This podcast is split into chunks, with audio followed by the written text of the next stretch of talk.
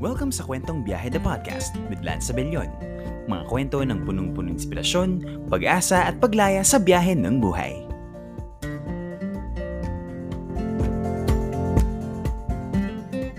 Okay mga kaibigan, welcome po sa isa na namang episode ng Kwentong Biyahe the Podcast. Muli po sa mga kakapasok lang, welcome po sa Kwentong Biyahe the Podcast sa isa na namang episode na talaga namang kaabang-abang at for sure mag enjoy tayo at mag- magkakaroon tayo ng inspirasyon, no? Sana po ay patuloy niyo pong subaybayan ang Kwentong Biyahe the Podcast sa Spotify at sa Facebook para po ma-notify kayo sa mga susunod na episodes. Guys, itong makakakwentuhan natin ngayon ay isa sa mga spoken word poets at rappers na hinahangaan ko sa henerasyong ito. At uh, talaga namang grabe ang kanyang sipag at tsagano sa pagsusulat.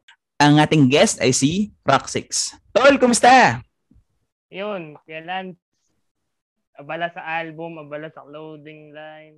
Yun, so yun naman. So maraming maraming salamat tol no sa ano sa pagpapa-unlock ng aking imbitasyon. Oo, oo naman, palagi naman. Palagi naman. So as always naman, ready naman tayo diyan. Okay, so bro, kumusta ka ngayon? Um sa kabila ng pandemic, no? Uh, nasa pandemya pa rin tayo. So yun, nakagawa pa rin ng art. Nakagawa pa rin ng mga tula uh, actually nakapaglabas ng tatlong tracks during the pandemic. Yun. And all of the digital platforms. Nakabilang sa album na ginagawa ko. Ang title nun ay Reclusion Perpetua. Yun.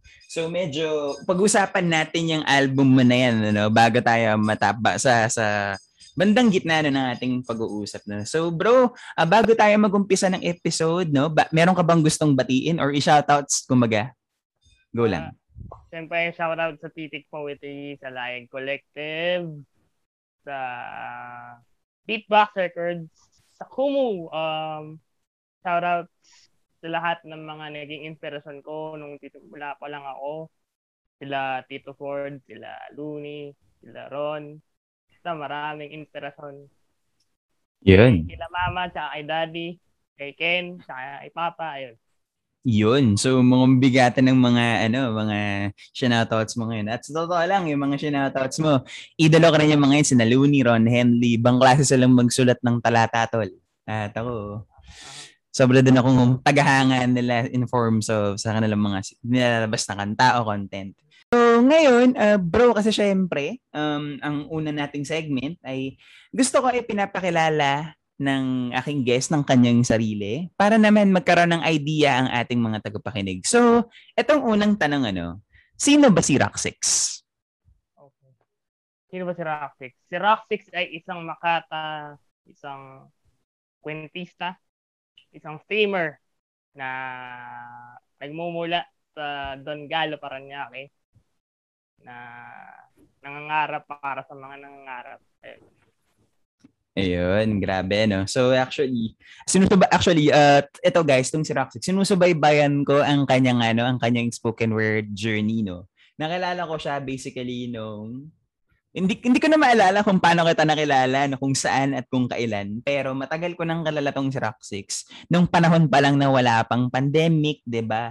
May may isa yatang beses na umattend ako ng anniversary show ng Titik Poetry. Shoutout sa Titik Poetry kay Verlin. Hello. Ayun. So, yun na grabe. Tumaga, nung pinapanood ko sila, ang solid ng kanilang content. Ano? Kumbaga, iba yung paraan na ng estilo nila ng pagtula. No? So, ayun, grabe. Kumbaga, it goes to show na talagang ang sining o ang pagtula ay sinasabi nila na maraming may mga nagsasabi na patay na raw ang pagtula pero ang totoo niyan guys buhay na buhay ang sining ng pagtula specifically sa Metro Manila at sa mga karatig lungsod ano at mga syudad. So yun Rock 6 no. Uh, kwento ka naman bro kung paano ka nagsulat na nag-start sa pagsusulat. Yun.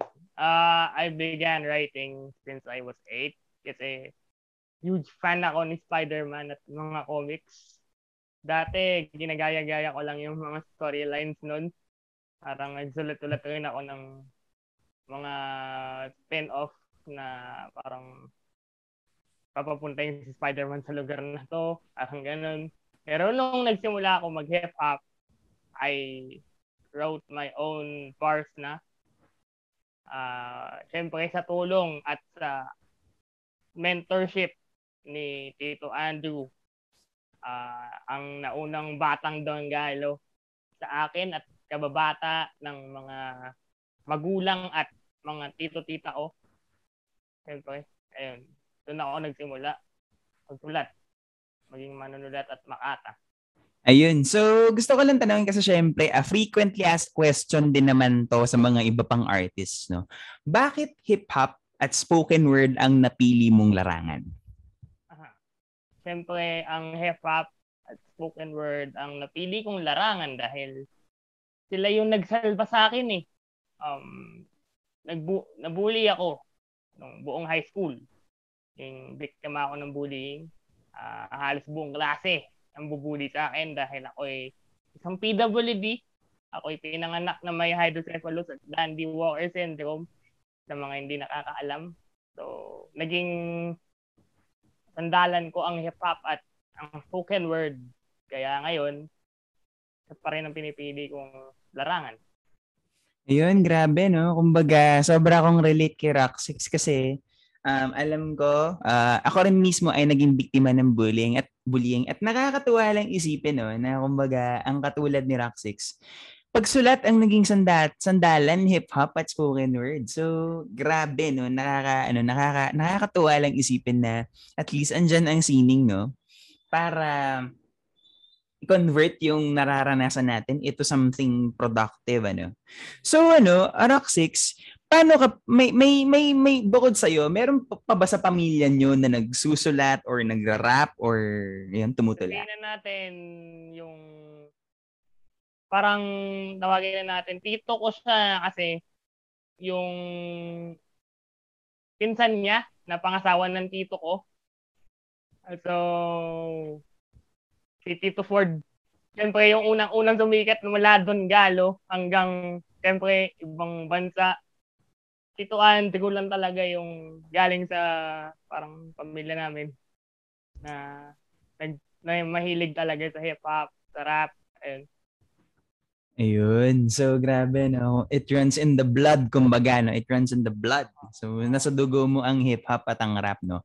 Ah, uh, kasi, yun nga, nabanggit ko na kanina na si Rock 6, ay ikaw, bro, nakilala ko sa Titik Poetry. So, kwento mo naman, bro, kung paano ka napadpad sa Titik Poetry hindi na natin i-mention yung pangalan ng grupo na nanggaling ako. Nang, nang galing bago ang titik. Pero ako'y tinanggal nila dahil ako'y hip-hop artist at sinabi nilang hindi hip-hop ang hindi spoken word ang hip-hop. Magkaibang forma ng literatura at sining. So, buti na lang at may isang event noon sa Makati na nag-choke ako. nag-choke ako at tinulungan ako ni Kuya Berlin to remember the lines na ino-cover ko kasi noon ay naggarap ako ng kanta ni Kuya Aris, yung Serena. Ayun, nice. Mula noon ay naging magkaibigan na kami ni Kuya Berlin. Kinupkup niya ako sa Titik Poetry. So, ayun. Sa isang workshop, official niya na akong pinakilala bilang member ng Titik Poetry. Ayun, grabe, no? Tama. So, yun, so, grabe. Um, kasi dumako na tayo sa next, ano, no? So, guys, ah, eh, first part pa lang to ng ating podcast, pero tingnan mo naman, parang habang tumatagal, it's getting interesting, ano? So, ngayon, bro, uh, medyo napahapyawan mo na, no? Na naging biktima ka ng bullying. So, naisip ko lang, papaano yung araw-araw mo na buhay nung high school ka? So, paano mo paano mo siya na survive? Pa, parang anong iniisip mo nung mga panahong 'yun? The usual masipag mag-aral pero binubuli. Kaya pumapasok yung suicide thoughts, depression, ganun. Um, yung mga panahong nagkukulong ako sa fire exit. Yun.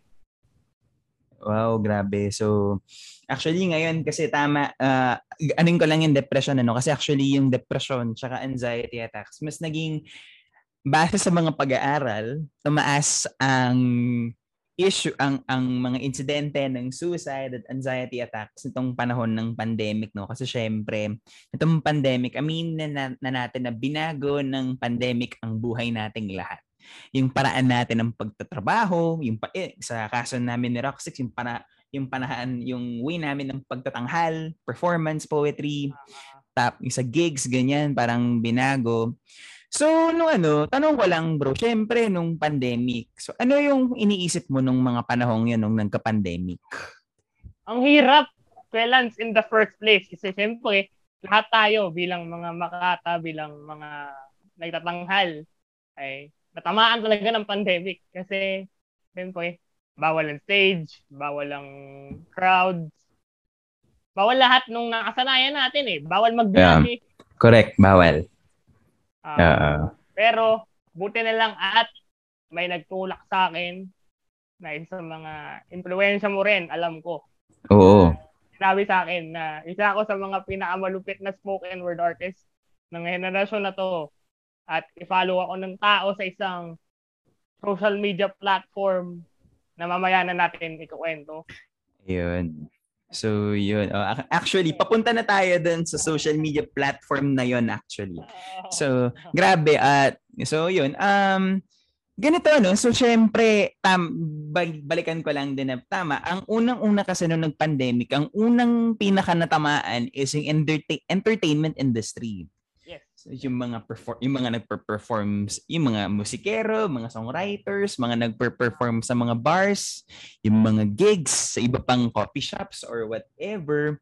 So ayun, so papaano ka napunta isa so ito na yung dito na tayo pupunta no. So papaano ka naman napunta sa social media platform na to? Pakikwento mo ah, naman, bro. Sige, kwento ko na. Yung social media platform na binanggit ko kanina yung Kumu. Uh, isa sa mga live streaming apps na na uh, sikat ngayon. And it was created by Filipinos for Filipinos. So, yun. Si Kuya Loons, in-invite ako na mag-download ng Kumu. Uh, pero matagal ko nang nairirinig yung app na yun. Pero nung pumasok lang si Kuya Loons, doon ako nainganyo na pumasok din sa Kumu. Dati, hindi ko talaga balak mag-stream. Pero, one time, sinabi niya sa stream niya, sa mga tao, i-follow ako. Kasi nga, isa daw ako sa mga pinakamalupit na spoken word artist ng generasyon na to. Sabi niya. Pero ako naman, bilang na-pressure ako, syempre, ma-follow ako ng tao eh. Anong i-expect ng tao kung wala namang mapapanood? Di ba? Uh, correct. Eh di, nag, nag content creating na rin ako sa Kumu. Eh, so far so good. Nakatulong sa Cagayan nung nagkabagyo doon. Uh, nakapundar ng clothing line. Yun. Nakapundar ng mga sarili kong gamit sa streaming and nakatulong din sa pamilya ko dahil sa Kumu. Maraming maraming salamat Kumu. Ayun, grabe no. Kumbaga, tunay nga talaga na syempre nitong pandemic, inalaw tayo ng pandemic na to na dumiskarte no sa sarili nating paraan. At ayun, so yun nagkaroon nauso si Kum. Nauso pa pa yung mga bukod sa Kum, nauso pa pa yung mga ibang social media platforms na yan. Tapos nagkaroon ng online busking, di ba? Kumbaga yun na lang yung tam, buk- well bukod sa Netflix at iba pa, Well, nauso ang mga Netflix, syempre, parang entertainment na, form of entertainment. Tapos, kumbaga, yung ano, yung paraan ng pagpe-perform na convert siya into from an actual venue to live. So, syempre, nung nagsisimula ka sa Kumu, parang nagkaroon ka ba ng second thoughts na parang parang may may may makikinig kaya o may manonood kaya? Yun, saktong-sakto, Kuya Lance. Uh-huh. Yun yung next kwento ko sa'yo. Sige. Before ako mag-stream talaga officially, nakuusap ko ulit itong Makata na to, si Loons. Siyempre, lahat naman tayo kilala si Looney. Lalo na Looney. mga mga Makata na katulad natin, Kuya Lance. Uh, uh, correct. Sabi niya sa akin, Rocky, ganito lang yan. Ituring muna, practice bawat stream. Uh, may dalawang klase ng kaba. Kaba ng excitement at kaba na hindi ka prepared. Yung kaba na excited ka, hindi mawawala yon Kasi kapag nawala yon dapat ka na mag-retire. Oo. Kaya sabi sa akin ni Kuya Lund, ayun, dahil tumatak sa akin yung pag-uusap namin na yun, yun, nag, nagsimula na ako mag-stream. Nang walang gamit at the first place. Noong unang-una. Kailan? As in, earphones, cellphone, na hindi ka tulad dati na naka, ngayon, di ba, nakaupo na ako. Gaming chair. Ngayon, ngayon nakaupo na ako. Dati, as in, hawak-hawak ko pa yung telepono habang nag-stream. Ah. Uh, Pag-stream lang. Yun. Dati hindi ko pa alam kung paano mag-stream properly ngayon. Ayun, natututuhan ko na. Ayun. So, tama ka, tama ka dyan. Actually, nanggaling din ako dyan, no? Um, nung una kaming mag-live sa Laya Manila, parang iba din yung naging ano namin. Kasi syempre, hindi namin alam kung paano magla-live eh, no online. So, buti naman may mga gaya mo na may tumulong sa'yo. Sa amin din meron din tumulong na, na parang isang isang org, no?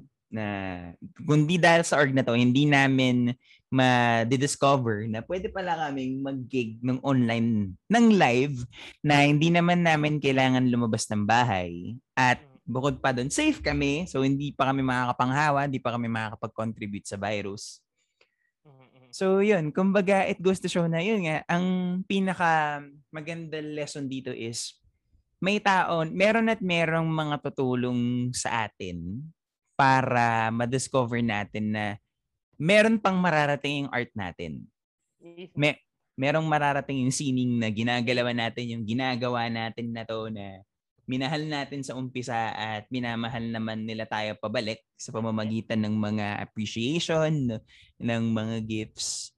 So, yun, nanggaling din ako dyan as in, as in headphones, tapos nakakatawa yung itsura ko nun sa live na yung background ko, meron pang mga nakasampay sa likod. Unlike ngayon, medyo maayos-ayos na, di ba?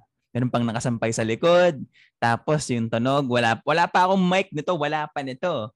Meron pa lang ako earphones, tapos yun, yung mga tipong may mga instances na may mga may, may pusa sa lik, may pusa sa background, 'di ba? Mga asong kumakahol, tumatahol, 'di ba? So yun nandiyan nanggaling din tayo diyan ng mga first live performances. Tapos, yung sa'yo na nga, nakapag-invest na rin ng mics. So, ayun. Kumbaga, ano, para sa'yo, Rocky, no, gaano kahalaga yung pagpe-prep, yung, yung pag-stream mo ng maayos? Gaano siya kahalaga na tipong may, may investment? Siyempre, sa una isipin nila, ah, gastos lang yan. Ah, parang, parang, parang luho lang yan. Pero, tingin, lang. Ang ah, ganda, ang ganda ng ano, ang ganda ng pag-uusapan natin. Sige. Yo. Nung, nung kumikita na, nung nagtatrive na, nung nagtatrive na ako in streaming, um, may mga kumu-question. Ang sakit lang kasi, mismong pamilya ko yung nag-question. Nakwento ko na sa'yo dati to. Na, yeah. ultimo yung gaming chair ko, tinanong pa nila na bakit inuna yung gaming chair kaysa sa pama, pama, pam, pamalengke? Uh, Sabi ko, na-injure, na-injury kasi yung likod ko, Kuya Lance. One okay. time, nung April. Um, so, kasi, isipin mo naman, January to April, nakastream ako ng nakatayo. Oo. Nakastream ako ng nakatayo and I would believe na isa ka sa mga unang nag-guest ko sa Makata Mondays kaya, uh, yes. nakita, kaya nakita mo na nag-stream ako na nakatayo. Ah. Uh, so, natuwa talaga na four months na tuloy-tuloy ako mag-stream. Ah, uh, mapapagod talaga ako. Ah, uh, masisira talaga likod ko kasi siyempre, dalawang oras ka nakatayo. Dalawang hanggang tatlong oras ka nakatayo. Sino ba namang hindi mapapagod? Sino ba namang uh, ito, nahimatay ako, nahimatay ako one time. Pero nung dumating na yung bunga nung kumu, sabi ko talaga, kailangan ko na ng upuan eh, para makapag-stream na lang maayos. So, ayun. Ayun. Yung mic ko kasi, Kuya Lance, matagal na to. Yung mic na, actually hindi ko gamit yung setup ko ngayon ng streaming, pero Yung mic ko, matagal ko nang nandito sa bahay, hindi ko lang nagagamit. Yung sound card ko, um, galing kay Ate Tiara. Isa sa mga paborito kong singers at singers sa Kumu. Yun. Kailangan ko talagang, pinaghandaan ko talaga na mag-stream ako ng maayos eh. Kasi blue check, uh, naging blue checker ngayon, bronze badger na. Yun. So, yun. Di ba? So, yun. Grabe, no? Umaga, parang dun sa, sa kwento mo, Raxus, parang nakita ko, grabe yung struggle mo na apat na buwan, 2 to 3 hours kang nakatayo sa stream. So, nakakapagod nga naman siya talaga. Pero, kung iisipin mo, kung isipin natin yung ganyang struggles, nakakatulong yan eh for us to strive better, di ba? Oh, mismo yan. Oh, nakakatulong siya na para ma-motivate natin yung sarili natin na ah, kailangan kailangan kong masipagan para para pagdating ng panahon, mam, parang kumbaga nagtatanim ka eh sa umpisa, nagtatanim ka ng buto eh. Pa, dinidiligan mo siya ng araw-araw, dinidiligan mo yung halaman na yan, yung bungan, yung, bu, yung buto na yan hanggang sa namunga na siya, hanggang sa parang actually parang puno na siya ngayon, 'di ba? Base dun sa progress nung ano nung pag-stream mo ng nung sa social media platform na 'yon. Ayun. So, ganito, uh, bale ngayon, kwento mo naman sa akin ngayon, papaano, kasi syempre, nabanggit, nabanggit, nabanggit na mo na kanina na parang isang produkto rin ng Kumu, ng social media platform na yun, ay nagkaroon ka ng clothing line. So, tanong ko bro, paano naman nagsimula yung clothing line mo na yan? Uh, one time, dumating yung cash out, dumating yung cash out ko na 15 na 15 15K. Wow. 15K. Ah, uh, yung ipon ko na 15K. So, nakita ko na naglala naglalakad kami. Eh, paalis kami ni mama. Paalis kami ni mama papuntang SM. Siyempre, mag-grocery. Siyempre, at i-deliver si mama. Siyempre, pag sweldo eh. Oo, uh, siyempre. Matik yun. Matik mm. yun, no? Kaya Oo. Nakita ko, nasuot niya yung unang-unang design ng damit ko na dinesign ni, ja, ni Johnny Paradox. Shout out kay Neil Luna. Yun, shout out kay Neil. Poetry, ng Titik Poetry. Nakita ko na, teka, kung kumikita na ako ng ganito kalaki, ako mo, at naiipon ko ng ganito kalaki, paano ko pa paikutin? Paano hindi masasayang? Paano hindi mag-stagnate yung Yun. yung flow? Uh, nakita ko na yun, clothing line kasi sinabi sa akin ni Neil, kung gusto mo ng business na related pa rin sa ginagawa mo, clothing line talaga. Sabi ko kay Neil, um, dalawang buwan bago ko na materialize. It took, it took me two months to na, ma, na maging ganito na siya. Uh, bago sa maging totoong product. So, yun. Kailan? Yun yung ay, simula nung ay, you, 1700. By the way, yung 1700, yung zip code ng Paranaque. Oh, gusto ko na sanang tanongin bro, ano ba yung 1700? Yun pala yan, zip code siya ng Paranaque. Nice, nice, nice, nice, nice. So, bale, et, eto na tayo yung sa, ano yung reaction? Parang, ano yung, ano yung pakiramdam na from dating isang tao na nag-stream sa Kumu ng tatlo, apat, dalawa hanggang tatlong oras na nakatayo, na walang hinto, tapos, nga, tapos hanggang sa nagkaroon na nga ng bunga. Nakapagpundar ka na ng gaming chair, ng gaming chair, ng mic, ng, ng ring light, na ng telepono at iba pa at nagkaroon ka na ng clothing line. So at this point, bro, ano yung pakiramdam na na-accomplish mo na yung na-accomplish mo yung mga ganung bagay? Uh, it's rewarding kasi sino ba naman mag-aakala? Isang hip-hop artist at isang poet lang ako dati, isang kwentista lang ako dati. Ngayon, clothing brand owner na. Hindi naman pumasok talaga sa utak ko dati na maging clothing brand owner. Uh, na lang ka mo nakita ko si mama na suot yung unang design ni Neil. Uh, Sabi ko, teka, pwede kong paluguin to. Oo, pwede mo siyang... May light, may light bulb moment. Kumbaga, ilaw yung bumbilya ko sa ulo. Ah, mga light bulb moments na yan. Nakikita mo yung ano, no, Kuya Lance, yung anime, parang minsan anime, animation, parang cartoon. Na may Ah. light bulb moment. Oo, yung mga ganong klaseng eksena sa buhay, ano, mga ganong klaseng eksena sa cartoons na. So, bale ngayon, bro, um, so syempre, na, naka, nakapagpundar ka ng clothing line. So, ano naman yung reaction ng pamilya mo ngayon na parang nakikita nila parang, oh, ito ka na. Parang na, nakakapag-earn ka na living sa pamamagitan ng pag-stream na nagagawa mo pa rin yung gusto mong gawin. So, ano yung naging reaction nila? Ngayong nagagawa ko na yung Yes. gawin at nakakatulong sa kanila, Yes. natutuwa ako. Ay natutuwa ako at natutuwa sila.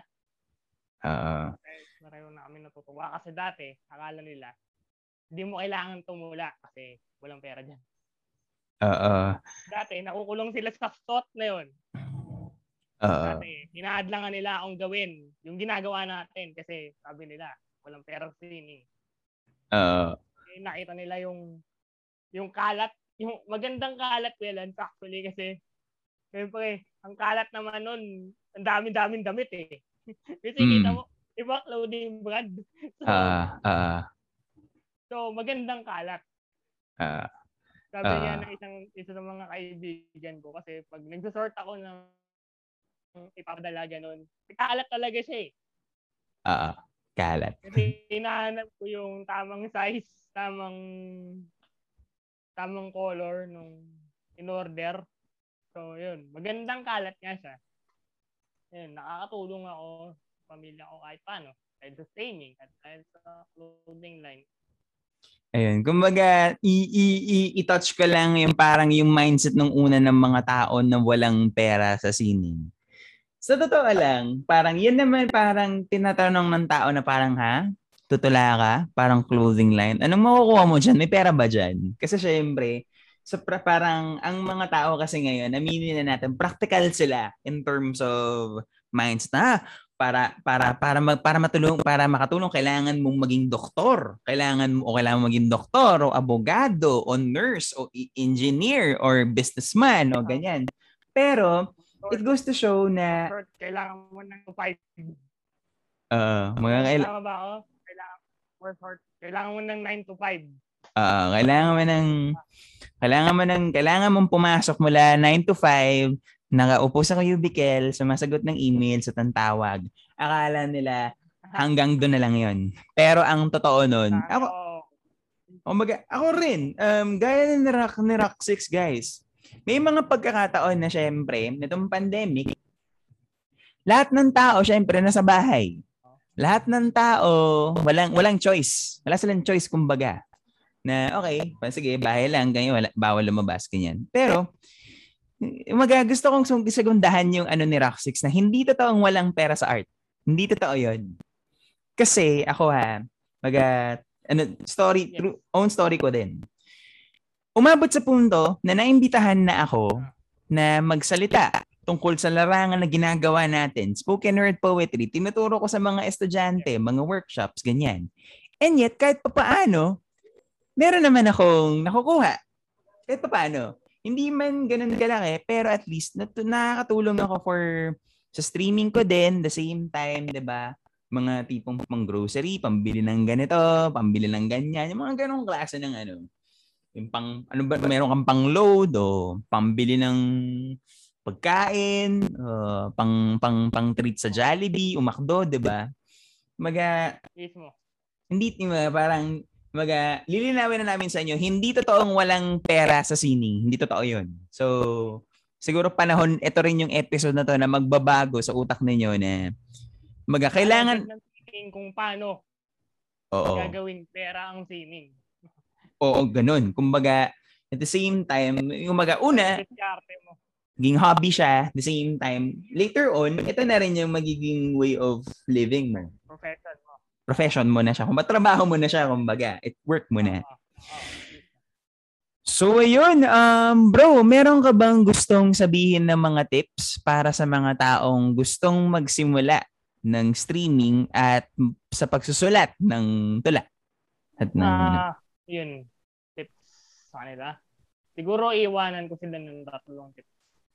Huwag silang matakot magsimula. Um, laging magiging mahirap simula. Uh, Siyempre, number two will be recognize your critics. Kumbaga, yung mga ayaw sa yung mga may ayaw sa iyo, mahalaga din 'yan kasi magiging gasolinam sila later on. Tapos number three, yung mga papuri, wag papasok sa ulo, kundi sa puso. Correct. Mismo. Mismo. Mis, mismo yung pangatlo, tol. Mismo yun, tol. Kumbaga, sa totoo lang, bukod sa ang sining kasi tinuturuan, kahit saan namang larangan, ang hindi hindi lang yung craft mo yung nade-develop eh, kundi yung pag-uugali mo, yung attitude mo sa mga bagay-bagay. Kung paano mo, paano ka makikipag-usap sa mga tao, paano ka makikipaghalubilo. Ano yung pagalimbawa, yung mga simpleng sitwasyon na ganyan na parang ah, parang ganun. So, yung pakikipag yun nga, pakikipag-communicate mo sa mga tao, bukod dun sa craft mo, nade-develop din yung kung paano ka maki-interact kung ano dapat yung pag-uugali mo. And tam- tama ka dun doon, na-recognize your critics, no? Sa pagsusulat, kumbaga, yun, ganun naman talaga. Um, minsan, kailangan natin ng isang tao na, na, na, na alam naman natin na mas dihamak na mas eksperto doon sa ginagalawan mong larangan. Ako, ako, ako, Rock 6, kwento ko lang din sa'yo. Yung mga tula ko, bago ko i-post online, bago ko siya i-record, ginagawa ko, pinapakritik ko sa professor ko sa UP. Uh-huh, uh-huh. Pinapakritik ko siya. So, pinapakita ko sa kanya ano ba yung mga, tapos, babasahin yung tula ko, tapos, magbibigay siya ng pointers, kung meron man babaguhin, baguhin. Kung meron man dapat i-edit, i-edit kung meron man dapat linawin na thought or or thought or idea dun sa pyesa, kailangan mapalabas ko siya ng tama at ng maayos, ng malinaw. Kasi in other para umaga kung hindi nat kung hindi natin gagawin 'yun, wala, kumbaga hindi tayo hindi tayo magpo-progress bilang isang manunulat, kontista no. Hindi tayo magpo-progress bilang mga writers, mga artists. Importante din na meron tayong isang tao na tinitignan, na kinukonsulta na ano, pwede pa bang ganito? Ano bang dapat gawin? Ganyan, ganyan, ganun, ganun. So, yun. Grabe, no? Bagamat papunta na tayo sa dulo no ng ating discussion. Sobrang da I'm sure yung mga viewers natin ang dami nang natututunan, marami nang nakuha no. So last question, no, 1 million dollar question to Chong ano. Um, ano ang aral ng biyahe ng buhay ni Rock 6? Gonna be a rocky road. Yun. No pun intended. Pero uh, ayun. Yung gonna... aral buhay ni Rocky ay bao-bago, bago, bao-bao yung daan eh. Kumbaga maraming stumbles, maraming obstacles, matatraffic, pero parating ng tagumpay. Yun. Kumbaga, ano, tam, tama na. hindi pala tayo na-tackle, Oh, sige, sige, sige. Go. Sige, sige, sige. Go lang. Ihabol. Iyon, sige. Iyon, sige. Um, sino pala mga influences mo, bro, sa pagsusulat? Go. Siyempre, nalagay na natin. Tito Andrew. Siyempre, doon galo eh. So, yung roots niya, roots ko, uh, si Kiko. Siyempre, rest in peace to Francis M. Siyempre, yung mga nationalistic na tula niya, um, Siyempre, si Loons. Siyempre, laking laking laking tulong kapag nakakakwentuhan ko si Kuya Marlon tungkol sa mga tula ko. Pag pinapakita ko sa kanya. Uh, si Kuya Righteous, isa mga nag-mentor talaga sa akin. Isa sa mga naghasa sa akin. At kaparte din siya ng PWD community tulad ko pero hindi siya nagpapatinag dahil doon. Uh, siyempre, I would consider Eminem, Tupac, Biggie, lahat ng international artist din na pinainggan ko. Sila Kanye, Kendrick, J. Cole. Yun. Yun. Ayos. Uh, si Eminem, isa rin sa mga mahusay na lyricist yan. there's sa panahon natin, sa henerasyon natin, ano, kumaga, bata pa lang tayo, bata pa lang tayo, pinap, naririnig na natin si Eminem, 'di ba? Ako 90s, nine, narinig ko siya bandang 90s. So 90s kid ako, so siguro mga mga 7 to 8 years old. Naririnig ko na siya. Well, medyo sa una, medyo sinasabi ng mami ko, sino yung pinapakinggan mo? Ano yan? Pero later on, yung pala, yung mga influence. Puro mura. Oo. puro mura para, natin eh. Uh, puro mura. No? Puro mura. Mura. Pero, at the other hand mura. naman, oh, pero at the other hand, kung ngayong, ngayong lumaki-laki na rin ako, ang binabase ko kasi sa, pag nakikinig ako ng isang artist, ang binabase ko dyan is yung, estilo talaga niya ng pagsulat. Yung delivery, kung papaano niya yung characterization, kung papaano niya i-deliver ng deliver yung song niya, kung papaano niya i-deliver yung lines, yung lyricists, yung lyricismo niya. So, ayun. Okay, so ito na tayo sa pangatlong bahagi no ng ating podcast ano. So, magbabahagi si Rock 6 ng ilan niyang mga tala no. Uh, so Rock 6, meron ka bang mga naka reserbang mga bala, mga bala ng mga bara para sa ating mga listeners ngayon? I prepared three poems. Lahat Sige. na luma na, pero hindi sila naluluma Correct. Ang title ng unang-una ay 109. You could stream it on Spotify and all digital platforms. Siyempre, ito ay patungkol sa Don Galo.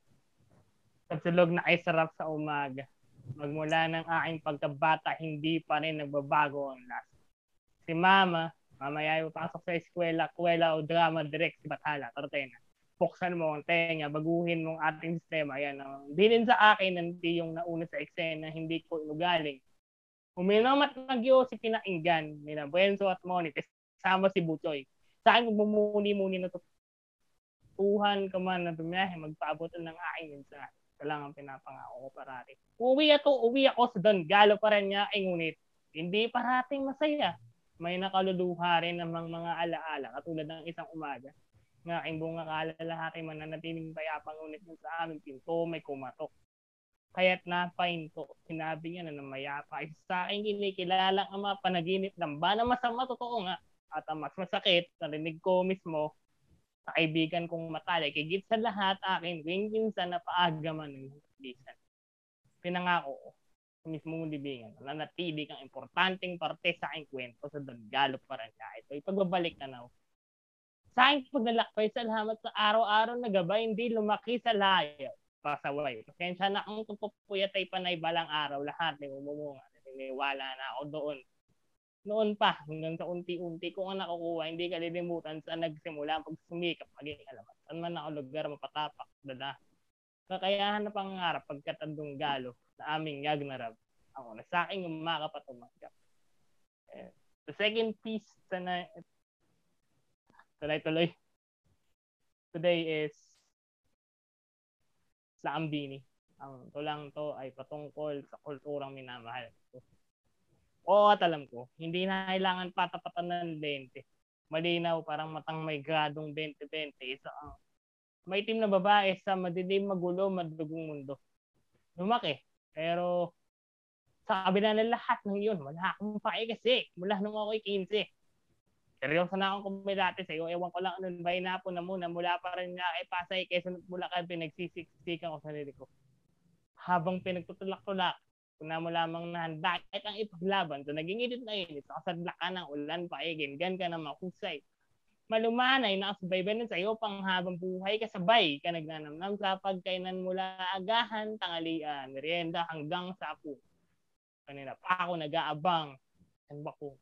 Kaya ako nakikiusama pagbuksan mo ng pintuan, ay minamahal na kintaan. Hipapatulaan, magpakailanman. Nilalaman ka na lahat ng mga guni-guni ko. Maging tayo man o basta. Oh, bagay na gusto ko, pag nanasa ay nasa tayo. Kaya nga isip ay nasa kalawakan. Hindi kasi Josephine. Constantino o si Bracken, pero gusto kong hawakan kamay mo. Wala na itong talikuran para ng panahon ng katipunan sa duguan. Salamat sa pagbigay mo ng saysay sa kasaysayan at ang batang babaya hindi mo pinabayaan. Alam mo na kung ano, kaya kong gawin. Para sa tao mahal, kung gusto ko lang pakatandaan. Gusto nangyari, wika ako sa iyo, ilog ko. Ang puso ite.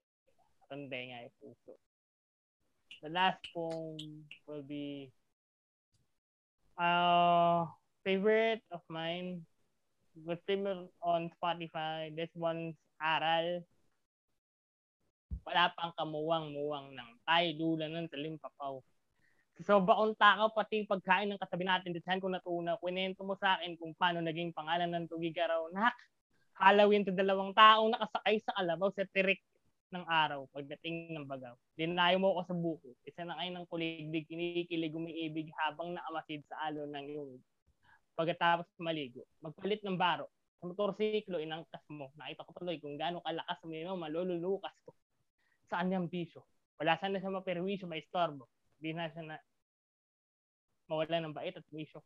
Papa, sino magpapa, tuloy magpapa, aral sa amin ni Kirkenes. Kung sa himpapa, with nagpapa, alam mataalis, di ka malaman, nagpapa. Iwatig kung kailan ka babalik, magpapa. Kaya sa pagpapa ka pero tama na. Pagpapa ka perfecto, pagpapa ka manilis, dati nagpapatisa ako ng gadget at tinis, paano ba naman kasi ito, win nakikita mo, pinagpapalo mo, pagpapala. Masama pa ito, no, nalaman ko. Plano mong pagpapalaglag, buti na lang ng Diyos, hindi nagpapayag. Pero ako iniisip nyo, liham to ng pagpapakapait, isipin nyo ulit, liham to ng pagpapakatao, pagpapatawad, pagpapakalalaki dahil pagkatapos ng lahat. Wala naman sa kanyang papalit, balang ah, pinapalalain. Punod niya ako sa pagpapasal ko. Sa susunod na magkita tayo, kukwento ko to sa'yo. Reynaldo amo ko. Yun! Yun! Ma, y- grabe guys, no? Um, kung pinapaking, pinapakinggan ko siya, grabe ang kanyang, ano, ang kanyang sulat, no? Ang kanyang estilo. So, muli maraming maraming salamat, Rock6, no? Bago pala tayo magtapos, bro, meron ka bang mga social media accounts na gusto mong ma-plug para masundan ka ng ating mga tagapakinig sa ating podcast? Sige. Um, ako po si Rock 6 ng Titik Poet with Team Light po, Factory Records, Dahagda, at Light Collective na isang letra na lang ay yung Actually, uh, Laya Manila, medyo, oh tama, Laya Manila at Laya Collective, Layag Collective, no? Isang, tama, isang letra na lang ang diferensya, isang letra na lang ang kulang sa pangalan namin. Pero, other words, pareho naman ang Laya Manila at ang Laya, Layag Collective, no? Sa pagtataguyod, sa sining ng pagtula at ng pagsusulat, no? Sa, sa Maynila, no? So yun, i-plug mo na rin bro yung seventh, yung clothing brand mo bro kung may gustong mag-order. 'Di ba? Sana maka-order kayo ng 1700 clothing. I-PM nyo lang ako sa Facebook. That's Vladimir Igman Lara Tarubal on Facebook. Uh, Atab ng Olagnod on Instagram. And Atab ng Olagnod on Twitter. And on Kumu. Ako si Rock6. Load kayo ng teams ko. Sa September, ako yung mag-stream na ulit ng regular. Ako yung busy lang ng nakaraang mga buwan kaya hindi ako nakaka-stream ng regular. Um, abangan niyo yung album ko by December. Yun! Hindi na namin ang pag-usapan ni Kuya Lance yung, yung Reclusion Perpetua. Pero okay lang. Ah, di okay lang. Sige, ano, ah support niyo rin si Rock6 sa Spotify, no? Ah, meron siyang mga poems doon, na mga spoken word poems. At actually, parehas sa mga tula namin na nasa Spotify rin. So sana suportahan nyo ang aming mga pinagagagawa sa buhay. Hindi lamang namin ito ginagawa para sa aming mga sarili, guys. At ginag I'm sure, ganun din si Rox. Hindi lang niya ginagawa to para sa sarili niya. Kung ginagawa na niya to para din sa art niya at sa mga taong nakakatulong sa kanya. So, ayun, maraming maraming salamat ulit, Rock6, pa sa pagpapa-unlock ng aking imbitasyon para mag-guest sa aking podcast. No, isang malaking karangalang kapatid ang always na makausap ka at makakwentuhan. No? Uh, alam ko medyo biti ng ating oras pero ganun talaga at minsan sana may mga pagkakataon muli. Kung may pagkakataon muli ay maimbitahan kitang muli sa mga in the isa sa mga shows sa mga future episodes ng ating podcast. So muli po maraming maraming salamat sa tumutok sa ating episode 16 ng Kwentong Biyada Podcast kay Rock6. Thank you very much sa yung pagbabahagi ng sining at ng pag-asa at ng sigya para sa ating mga listeners. Ako po si Lance Bellion. Maraming maraming salamat po sa isa na namang episode. Picture tayo pala. O sige, hindi, mag, mag ano man ako, mag-extra man ako. Muli maraming maraming salamat sa isa na namang episode na punong-puno ng inspirasyon, pag-asa at paglaya sa biyahe ng buhay. Ito po ang kwentong Biyahe the Podcast. Hanggang sa muli, paalam!